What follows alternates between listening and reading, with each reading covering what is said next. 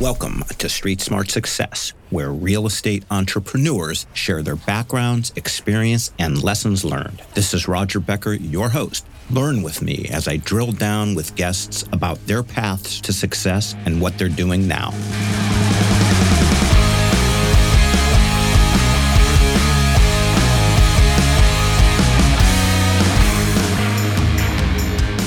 So today we have with us a highly, highly accomplished lady from the world of mergers and acquisitions and restructurings and all this stuff that I frankly know so little about, which is why I love doing the podcast because I learn.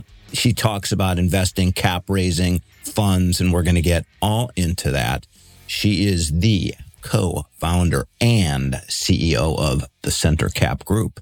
She is Deborah Smith. Deborah, welcome to Street Smart Success. Thank you. Thanks for having me on the program. Yeah, you're welcome. And uh, no, I mean, most of the people I talk to are not, don't have, well, some of them have institutional backgrounds, but most of what they're currently doing is really, some of them really small you know, real estate deals. It could be mobile home parks. It could be self storage. It could be multifamily, even 50 units kind of thing. Some of them mm-hmm. more institutional, 200, 300, but, but your background is, is clearly vaster than that. And I think vaster than real estate, if my understanding is correct. So along those lines, you and I have been chatting. You, you come from originally down under. Maybe give me the, uh, Deborah Smith background uh, that led you up to, you know, getting into the world of finance and what you're doing now? So you are correct. I grew up in Australia, the land down under. I grew up very rural in a dairy farming community and uh, had a very young education in work ethics and working hard and earning my own way from a very young age. I then went off to college and did a, got a law degree, got an economics degree, and then was fortunate enough to land a position with Morgan Stanley in their Australian office. Spent a year there and then was transferred to the US. And uh, I was a loner for a year, but I have been here ever since. I've moved from the infrastructure space, energy and power utilities over into healthcare and then eventually found my way into real estate. And I've been in the real estate business ever since. And that's kind of where I am today. We started our firm, CenterCap Group, in 2009. We've continued to grow and last year was our busiest year. And I, I think this year is going to exceed it. I think uh, despite what the uh, is on the front page of newspapers, I think the real estate markets are alive and well. Okay, wow. That is an optimistic view. That's refreshing.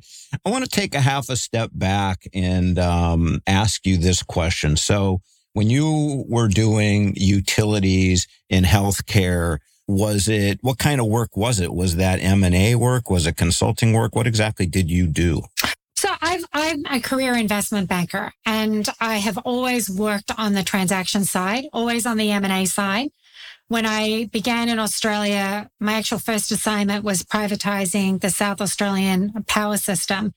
And I moved over to the US, uh, working on power utilities transactions here.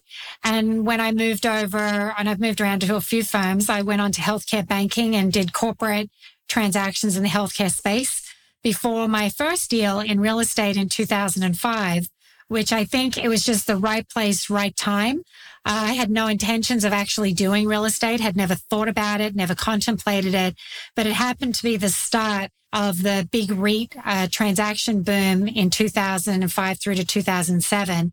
And so I became in on the, the very front end of that and had was very fortunate to work on a great many uh, go private transactions during that period. And so that led me into a, a, multitude of different areas within banking, but, but all of them comes back to an expertise of understanding and working with corporates. Okay. So here's the um, dummy question of the day. Mm-hmm. And, and I should be too embarrassed to ask this. But here I am in front of the whole world, and I'm going to ask this dumb question because I've heard this term a million times and I never thought to ask. What is an investment banker? You know, it's funny. Whenever I do interviewings for new positions, I often ask people what they think I do all day. Uh, so on the investment banking side, you know, it's it's different from a merchant bank where you're investing your own capital, and it's different from a brokerage shop which mainly focus on the buying and selling of individual assets. On the investment banking side, it's really much more focused on what corporate level activity. And whether that is on the mergers and acquisition side, on the corporate finance side, capital raising side, security side, there is much more of a corporate investment angle to it. So from my perspective, even looking at M&A transactions, it is focused on the buying and selling of corporations. And that's kind of been the genesis of everything that I have done throughout my career. Okay. And so it is vaster. I, I just assumed, which is why I asked the question because I didn't really know. I kind of assumed it was really just M and A, but the term is broad. It applies to way broader scope than just M and A. It, it does. It, you know, securities trading businesses, uh, fixed income issuances, fixed income trading, anything in a capitalization stack at a corporate level is covered out of investment banking. Within a large bank, it obviously has different segments. There's going to be a corporate finance side, which does M&A and also does capital markets. There's a security side. There's a trading business side. There's a commodity side. All of these things can be get traded or activities that are performed by an investment bank. And so it is much broader than M&A. Okay. You explain things so crisply and, and succinctly. I very much appreciate it. On the M&A side, here's what I made up in my mind, and you can tell me if I'm even remotely right or completely wrong. So when somebody says they're an investment banker in M&A, I kind of see them as somebody that's putting two sides of the deal together or maybe representing one side and basically working on a commission. Is that it's clearly an oversimplification, but is it completely wrong or partially right or No, that's fair. That's fair. I, I, you know, an M&A banker an investment banker is somebody that does focus on corporate level transactions, uh, and they're buying and selling. They're either representing the sell side, which is representing the company that is looking for a for a transaction, or they're buy side and they're representing the buyer who is looking to for a transaction for somebody to acquire. And it is a commission, although we call it, we don't call it commission, we call it success based uh, business is is effectively is effectively how it works. So I think you're you're correct there. Okay. Not a dumb question. okay. I don't know. It's my podcast. It's real estate. it's kind of financy. Might, might one might think I would know this stuff, and I don't. So you've now helped me out. Um, okay. So 2005, you get into real estate and tell me kind of what you did in real estate and kind of what that trajectory has been. Sure. So coming from, you know, the bulge bracket banks, uh, going from Morgan Stanley to Wachovia and then to Lehman, across all of those, it was buying and selling corporates or merging corporates or even selling a division of a corporate, but it was always a corporate level transaction. When we started CenterCap, we actually uh, focused on corporate transaction, which is true, primarily within the investment management space. So buying and selling investment managers or asset managers, operators, uh, more on the private side of folks that own or control real estate. Uh, we also had a business that works on capital raising. And so it raises programmatic capital, separate account dollars, as well as funds uh, with a real estate angle. And so that's purely within the real estate. But we also have a consulting business that is more likely to compete with consulting firms on that works with real estate owners and operators, et cetera, on business planning, consulting, strategic planning. You want to figure out how to grow your business, how you're going to do it. It's uh, does fairness opinions, anything that is non-transaction oriented. We have a consulting business that can affect those type of assignments, and across them, we're about a third, a third, a third across the three business lines. I see. Okay. Very interesting. Okay. I'm going to orient the questioning more towards real estate from this mm-hmm. point only because it's a real estate podcast. And so um, you said that counter to uh, popular opinion, counter to mm-hmm. media, real estate is strong. You said this year might be your best year. And so w- what does that mean? And what exactly are you doing? And what is the focus? Sure. So, you know, I think in real estate, whenever there is dislocation is a good thing. The, the market going into COVID had become very efficient. Pricing was tight. Capital was very inexpensive and you didn't have to be the best investor, um, the best underwriter in order to do well in an environment where capital is not expensive. And so you didn't, your standards didn't have to be as stringent or be as tight. I think when you move into a dislocated market, uh, it changes things. And what COVID had done was change the demographics and the socioeconomic makeup across, across the, the cities and states around the US. And real estate at the end of the day is a local market business. So folks that the, the intelligent folks in real estate saw opportunity because it means change was on the way. People were moving, which means where they're living has changed. Where they were going to work or maybe not had also changed. Where they were going to get their groceries had changed, which meant then how the retailers were getting those groceries and the concept of industrial and logistics has also changed and cold storage had changed. And so the list goes on that wherever people move, it drives where real estate activity is. And that whole equation got completely mixed up as a result of COVID. And because of that, it meant opportunities that were attractive before become less attractive. So where are the new attractive opportunities? Well, yeah, that's for real estate folks to figure out how to follow the trends and where they should go. And so you've seen a shape up in attractive markets. You've seen a shake up in which products you should be in and a shake up in how you should underwrite those products in an environment where capital is no longer inexpensive. And so for real estate investors, most folks welcome these kinds of changes. There are some challenges for some, sure. But as many challenges that there are, there's as many opportunity and probably more. Okay. In terms of how you fit into the ecosystem, have you raised a fund that you're now sourcing deals?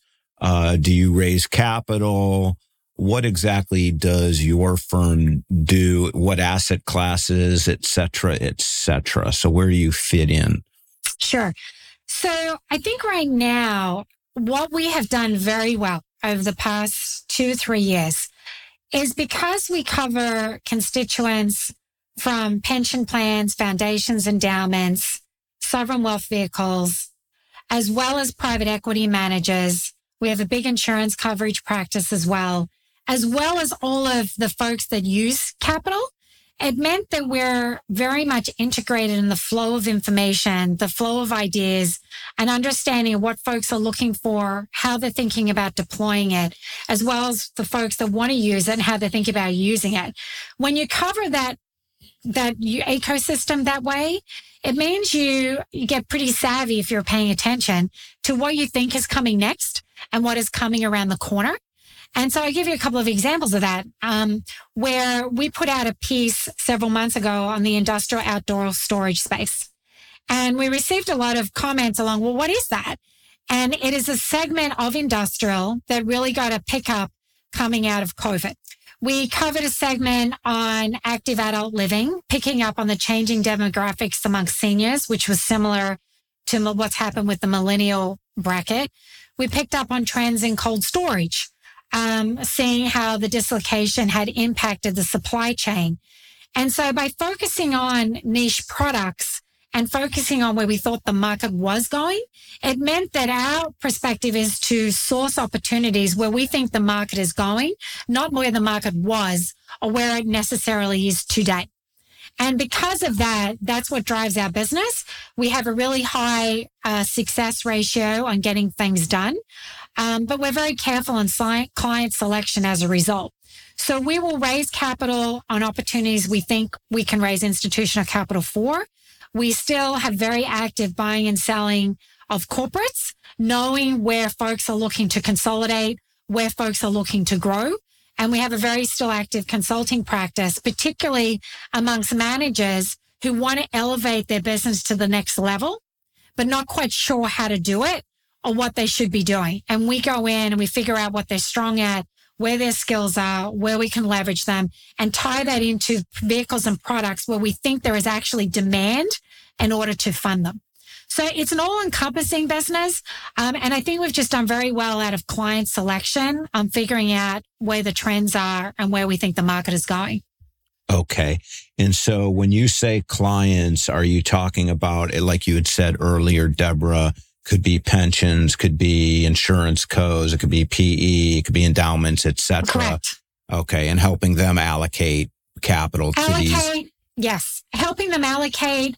Uh, folks, you know, if they want to, particularly on the pension plan or d- the direct LPs of capital, um, a lot of them are still new to corporate level investing.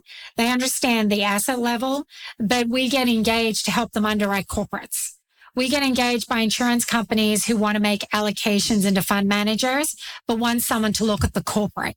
And so a lot of the assignments we have, a core strength is underwriting the manager and determining if they're a good manager or a great manager and ones where we think they have a story or something about them that will resonate with capital that is out in the market. Because if you think about it, all these companies are all competing for the same capital, right? And the capital only has finite amounts that they have to allocate. So how do you get access into that capital? How do you, and same for a strategic. You know, they're only, if you've got a strategic and you're a sell side, what's your message to those strategics that so that they want to acquire you? What are you going to tell them? I have a mantra where options are good.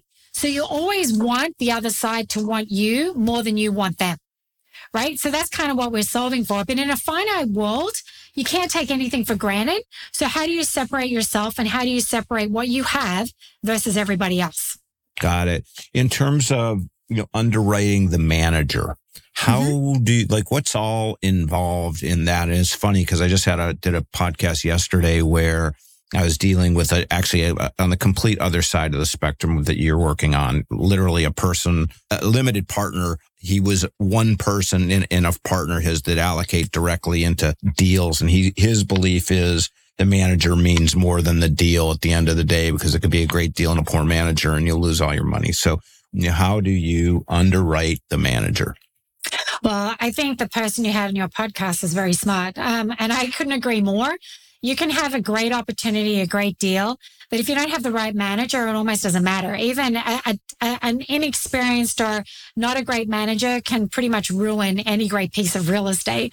Um, so I think that's absolutely right. For, from us, you know, we have, we look at uh, their track record, obviously, their organization, their processes, and we look at all those things, but it's the intangibles.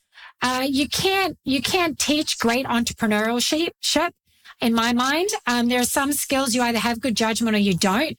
Um, you either have the discipline to cut bait or you don't. Um, and some of these things that underlie great managers is based on the types of decisions they make, uh, how they've grown their business, how they staff their business, how they underwrite their business all of these things go into ascertaining what makes someone that you can be as trusted hands to trust that if the world goes sideways, that they're your guy. And some of that is very intangible that at this point I have spoken to, I don't know how many hundreds of managers to have a pretty good sense of, of who has got the right stuff and who doesn't. Interesting. Are there any red flags that are common that enable you to se- kind of separate the yes and no, you know, in fairly short order? Uh, somebody, an easy one, is someone in a conversation that we get the sense they're more focused on doing what's right for their corporate, which is not the same thing as doing what's right for your investors. Um, those two things are not the same. And, and being able to understand, do they always put their investors first? And how do they demonstrate that? And whether it's acquiring an asset, whether it's an allocation within their vehicle, whether it's how they staff their corporation as the advisor to their vehicle, how do they think about that? Because if they're a fiduciary, they need to act like a fiduciary and put prioritize what their what their fund investors' interests are first. Hmm. Do you have a feel or, or uh, as to, or do, or do your clients have a preference to investing in funds versus single assets? Is there any thinking along those lines? The, the world has evolved on this point. Almost since the GFC, there was a push on uh, capital becoming more actively involved in where their capital was being put to work. And so the concepts, and that led to changes in the allocator and to the fund management model away from allocator to more vertically integrated as a result. That's continuing to evolve further where uh, LPs are looking to bring in house their real estate operations and manage more directly their own capital. And, and how that's played out is that it may be a preference more towards separate accounts and joint ventures where you have a greater degree of control over a fund. Um, and then even on the fund side, they might want to look to reduce their allocation and do more on the co-investment side so that they can control more of how their capital is being put to work. So that's almost akin to saying they're using the manager as a conduit to get access to deals. And so instead of putting 100 million into a fund, they might put 25 and leave 75 million for co-investment. I see. And so, and it's not that the fund management, um, there are not plenty of investors. There are plenty of investors that still only invest in funds. Um, and that's either through an allocation. They, they just don't have enough people or they still have small shops or they still want to put capital and spread smaller checks across a lot of different vehicles. It's really just an allocation policy as to how they're looking at the best way to deploy their dollars. There's plenty of folks that fit in both buckets. I see. Um, on a very um, kind of a, a, a, micro retail side of things, um, there are a number, I, I've heard that a number of operators say that institutions will only invest, and this is probably mostly multifamily if I think about it. Institutions will only invest in uh, sponsors that are vertically integrated. And then I've heard other people say that that's not necessarily true. And I'm just wondering, is there a common thinking along those lines as it pertains to asset management? Yeah, I think you've picked up on a trend that I was alluding to is that since the GFC, there has been a shift by the LP for sponsors to have greater control over the real estate. And that's been interpreted as being vertically integrated. But what's interesting is how you interpret what vertical integration is. Does vertical integration mean just asset management, portfolio management? Or does it mean active management over property managers? Or does it mean you need to have to be, have a property manager too? And, and the jury's a little bit out on that because I've certainly seen uh, plenty of funds that are raised for multifamily where they don't have a property manager. But at the same time, I've seen ones that do. I, I think that decision is a little bit driven by how many units under management you actually have. Because at some point, you know, it doesn't make sense for a manager to have a property manager in house. It, it, that's kind of a, a unit decision question, depending on the markets you're in and the size you are and how many you have, because it's tough to make money in property management. So you need to have a rationale for why you were taking it on. And I, and I, I'm not sure I think a whole lot of, of LPs think that if a manager has 10,000 units, they should be property managing them all in order to, to, you know, in order for them to allocate capital. I think there's a lot more points going to that decision making matrix. Very interesting. I hadn't heard that perspective, but it's common sense. I mean, how, how if you've got, yeah, I mean, if you got 20,000 or 50,000 units across the country, how do you, how do you even do that? That's right. A, a lot of more if you're vertically integrated. Um, and, and we do see them on the, on the fund management side, but usually they're larger managers, mm-hmm. right? They're not managing a thousand units. It's their larger managers where it becomes a point that you should internalize the property management because either economically B, uh, for sourcing or knowledge or some other reason, uh, there's a there's a rationale for it beyond thinking you have to have it in order to access the LP market. I'm not sure it's quite that bright line to that analysis. Hmm. Okay, you so so again at the top you have a fairly sanguine view of the market right now. Dislocation is good. I understand that the consensus that I have, which you know, there's is it's anecdotal, um, but that pretty much across asset classes, there's still a pretty fairly large bid ask delta right now. Interest rates have gone up obviously uh, dramatically in the last year, but but sellers still want, you know, prices from, you know, 2001 and buyers aren't willing to pay. So are prices coming down in your view? Uh, when you say, you know, it's a great time, what does that mean? Well, for me, on the one hand, you obviously, I'm a corporate advisor, right? So what drives a lot of our business is um, what is the manager looking to do to grow their business and for them to take advantage of the market opportunity. So it's, it's not, we're not a broker. So we're not handling the buying and selling typically of individual assets. Right. What I would say is that again, local, you know, real estate's a local market business and it's also depends on the product. So if you're an industrial right now, pricing's really tight. There are double digit bidders showing up for properties depending on where they are, particularly in industrial where cap rates are low. They're still very low.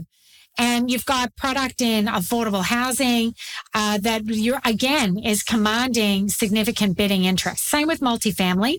Um, you wouldn't want to be in office. It's a tough space to be in. Uh, retail is mixed. And then the niche products, it just depends again where the asset is and what the story is behind that asset. Uh, I think you're right in terms uh, uh, the pricing arbitrage between buyers and sellers. I think that was prevalent more a year ago uh, than it is today. I think um, that that sellers there's an increasing revision of expectation as to where things are because capital is just more expensive.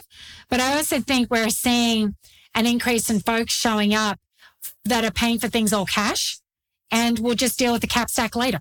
Uh, no one thinks cap rates, no one thinks interest rates are staying up forever, and over a course of a cycle, you know, I'm not sure the interest rates are really that much out of whack with a cycle perspective. So I think, you know, folks who play the long game uh, understand that. And so if there's still a mixed bag out there. Is a transaction heavy at the asset level as it was two years ago? No. Uh, but it, as a market perspective, no. But I think if you take niche markets, niche products, and take it down to the, to a particular property at a particular market, then I think it, the level of activity is driven by that asset in that market. Yeah, I that makes I, I totally get that. Um, in, does institutional, and this is such a broad question, but I don't know how else to ask it. Does institutional uh, money in, in investments do they prefer stuff that's kind of turnkey, class A? You know, they'll accept a lower, you know, a lower return. Their cost on capital is is arguably less as opposed to riskier, you know, value add stuff, irrespective of, of asset class or no? Well, I, the answer to that is the same as it is on the what's going on at the asset level. Is with across the investor universe isn't uniform, right? So, but we do tend to class it. Is a core, core plus, value add, opportunistic. Where's it fall in the spectrum? And then we look at things from yield and return. And, and I phrase it that way because I think over the course of a year, what has changed is in particular in our dialogue, a year ago, folks were focused underwriting IRRs. It was very IRR driven. And I think throughout, particularly this year, we're looking at things as much on a cash yield basis as we are on an IRR basis. So we raise programmatic capital for deals. And what we're finding is we're phrasing it in both ways is because they're investors that are yield driven. And so what they're telling us is, you know, a year ago, two years ago, you know, you were just fighting for allocation within real estate across product. Is cold storage better than self storage? Now the dialogue is, well, is real estate part of my allocation and what should it be vis-a-vis everything else in the universe, including the 5% I get on my bank account?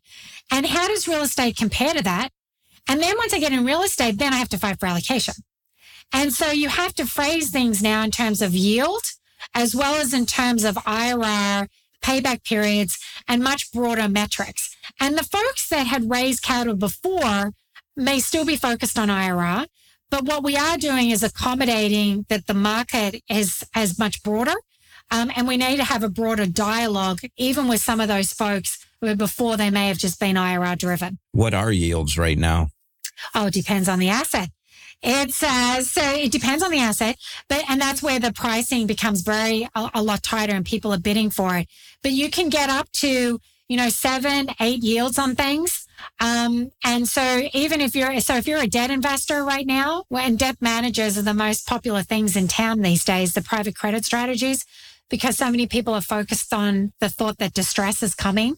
So it's about private credit. But, you know, when you look at the private credit market, it's, and you're trying to solve for what you can lend at, you know, you're obviously balancing those cash yields. You're balancing where you can, the borrowing rates are. But the challenge I think a lot of people miss on the, the debt, the private capital side is there's only so much debt cost a property can accommodate. So if you're going to move into private credit strategies, I understand that interest rates are up, but you know, where do you want those returns to be? And can you get those returns without leveraging your own capital? Right? Can you get to a, you know, an eight or a nine, um, on a, on a credit strategy and they're going to compare that at the risk to a, to a bank account. If you're above that and you're talking in a 10 above on your return for a credit strategy, you know, I do need leverage in order to get that, right? And leverage your own equity. And if you can get above that, what's the risk profile you're taking? So I think, you know, the thing was with interest rates is it mixes the whole conversation up, both on the debt side, then it flows into preferred and mezzanine as well as on the equity side. Got it. What is the difference between preferred and mezzanine? Oh, it's, it's just the structure. The structure is going to determine a, whether where you sit in the cap stack. It also impacts the pricing. And obviously because they're two different instruments, the, the, the terms around them are going to be different. Um, but either way, the easiest way to look at it is they're going to sit between the equity, but above this, but, but below the senior. Both Got it. Okay. All right. So they sit in the same place. They sit around the same place. I understand. Okay. Um, very interesting question. And so you've already answered this question 900 different ways in this short conversation, but yet I'm going to be, uh, I'm going to be obtuse and ask it anyway. Your, your consulting arrangements, what did those look like? And what are deliverables that you provide your clients in terms of the consulting piece as it pertains to real estate? Yeah. A, lot of our recent assignments have been managers who have reached a point and they're usually one fund vehicles and which is like a treadmill, right? So because what happens is you raise a fund, you invest the capital, you liquidate it, you return the capital, you start all over again. The, the problem with that model is you can make a lot of money, but you don't create any value for your company. And, and again, those two things are different. I can make a lot of money liquidating my portfolios, but your corporation drives, gets its value from having recurring fee streams. So if you're doing one fund at a time, you're not building up any value at your corporate because your profit's never growing. It goes up, it goes down, it goes up, it goes down, and it's a yo-yo. So we call it like a tread, it's like a treadmill. And so that's not creating value. What, what happens is a lot of companies get to that point and they're like, well, how do I create long-term value? Because I'm not going to live forever. And I've got this company. It's got employees. We make fees. We have a great track record but it doesn't, I'm not, I, my profit's zero or my profit's a million, my profit's 2 million, but I, I, I've made a lot of money. How do I create longevity? How do I create a sustainable business? And are there opportunities or should I uh, raise capital and raise more vehicles and create ongoing fees? Or should I sell my company to somebody else and let them help me build infrastructure and seed those vehicles and grow them? And what should they be? Or should I just buy someone else? And roll their company into my company, expand my management team, add on my products, etc. Or should I do that? What should I do? But I know where I'm sitting right now. I, I'm not creating long-term value for my owners, my shareholders, or myself. So how do I get how do I get out of this? And that's where we get brought in. I see. Very interesting. So, what would you say amongst everything that you've done and all the different roles and different levels of engagement, et cetera, across different industries for that matter? What would you say are key lessons that you've learned? Uh, I don't have take on every assignment. I only take on the ones that we generally believe we can get done. So as a result, nobody spends their wheels and nobody wastes their time. Uh, Secondly, I only work with people I like on deals I like. uh, that's that's actually really crucial to my uh, mental health that I do that. And probably the biggest one is to be smart in our hiring. It's we have, and I think it's a general issue across the industry. I don't know where all the good people went, but you know, we we're always. I feel like we're in perpetual hiring mode as our company continues to expand in finding good people that can execute in this business because we exist. We exist because of our reputation. We exist because we're good at what we do. We don't have a balance sheet. We don't have research. We don't have lending, any of these things. So we get hired and paid because we're good at our job. Um, and so finding people to bring into this that share that mentality of cutting no corners, being disciplined, being smart and getting a deal done is not the same thing as getting the right deal done. Um, and only getting the right deal done ensures that the, the, our clients keep coming back. And so those things are fundamental and it's not always, it's not easy to find. It's not. No, it isn't. And uh, be- better, better uh, no hire than a bad hire. You got that right. you got that, absolutely, you got that right. And you know, it's over time. And I think, you know, we take a lot of pride in getting the right deal done. And, and that ends up taking longer than you think, uh, more resources than you think to get to the right answer. And, and we take a lot of pride in getting the right deal done. And we've certainly cleaned up from enough investment banks who did bad deals for people, um, which tarnishes, you know, we have to, we have to push through that in cleaning it up. But most of our business is referral from people we've done business with before. And some of our relationships are 10 years old and we do everything for them. And they could go to other firms, they go to other banks, but they come to us and then they refer other people to us. Because if they come to us and I tell them it is something it cannot be done or I don't think we're the right firm, uh, then that's what we will tell them. And I'm perfectly fine saying I can't do this or this is the wrong deal at the wrong time in the wrong place. I'm perfectly fine because th- that response is a short term response and I own this business. So I only can give long term right answers because the short term ones, I can't leave this firm and go someone else and not worry about this client anymore. Uh, they're here and they know where, where our offices are. They know my number. Um, and so we have to do the right thing by our clients every time. I got it. I don't know if you're a reader, if you have time to, if you, if you read nonfiction business stuff, but are there any business books that have been influential for you or a key book or anything like that? Yeah. I love the book Grit by Angela Duckworth. Love it. It's, um, I've referred to it many times over the years. Uh, I think it's the, her entire book of work in that book is underwrites pretty much every person in our firm has that common characteristic. And if there's something that defines culture, uh, the, the, the philosophy of that book definitely flows in into our firm.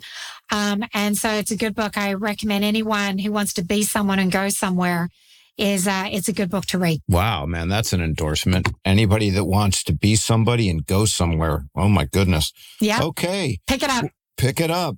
Okay. Well, you know what, Deborah, this has been a fascinating interview from my perspective. I so much appreciate your time and I look forward to doing it again uh, with you maybe in 2024 and see how the world is then. Perfect. Sounds good. Thanks. Talk to you soon. All right. Thank you. Bye bye.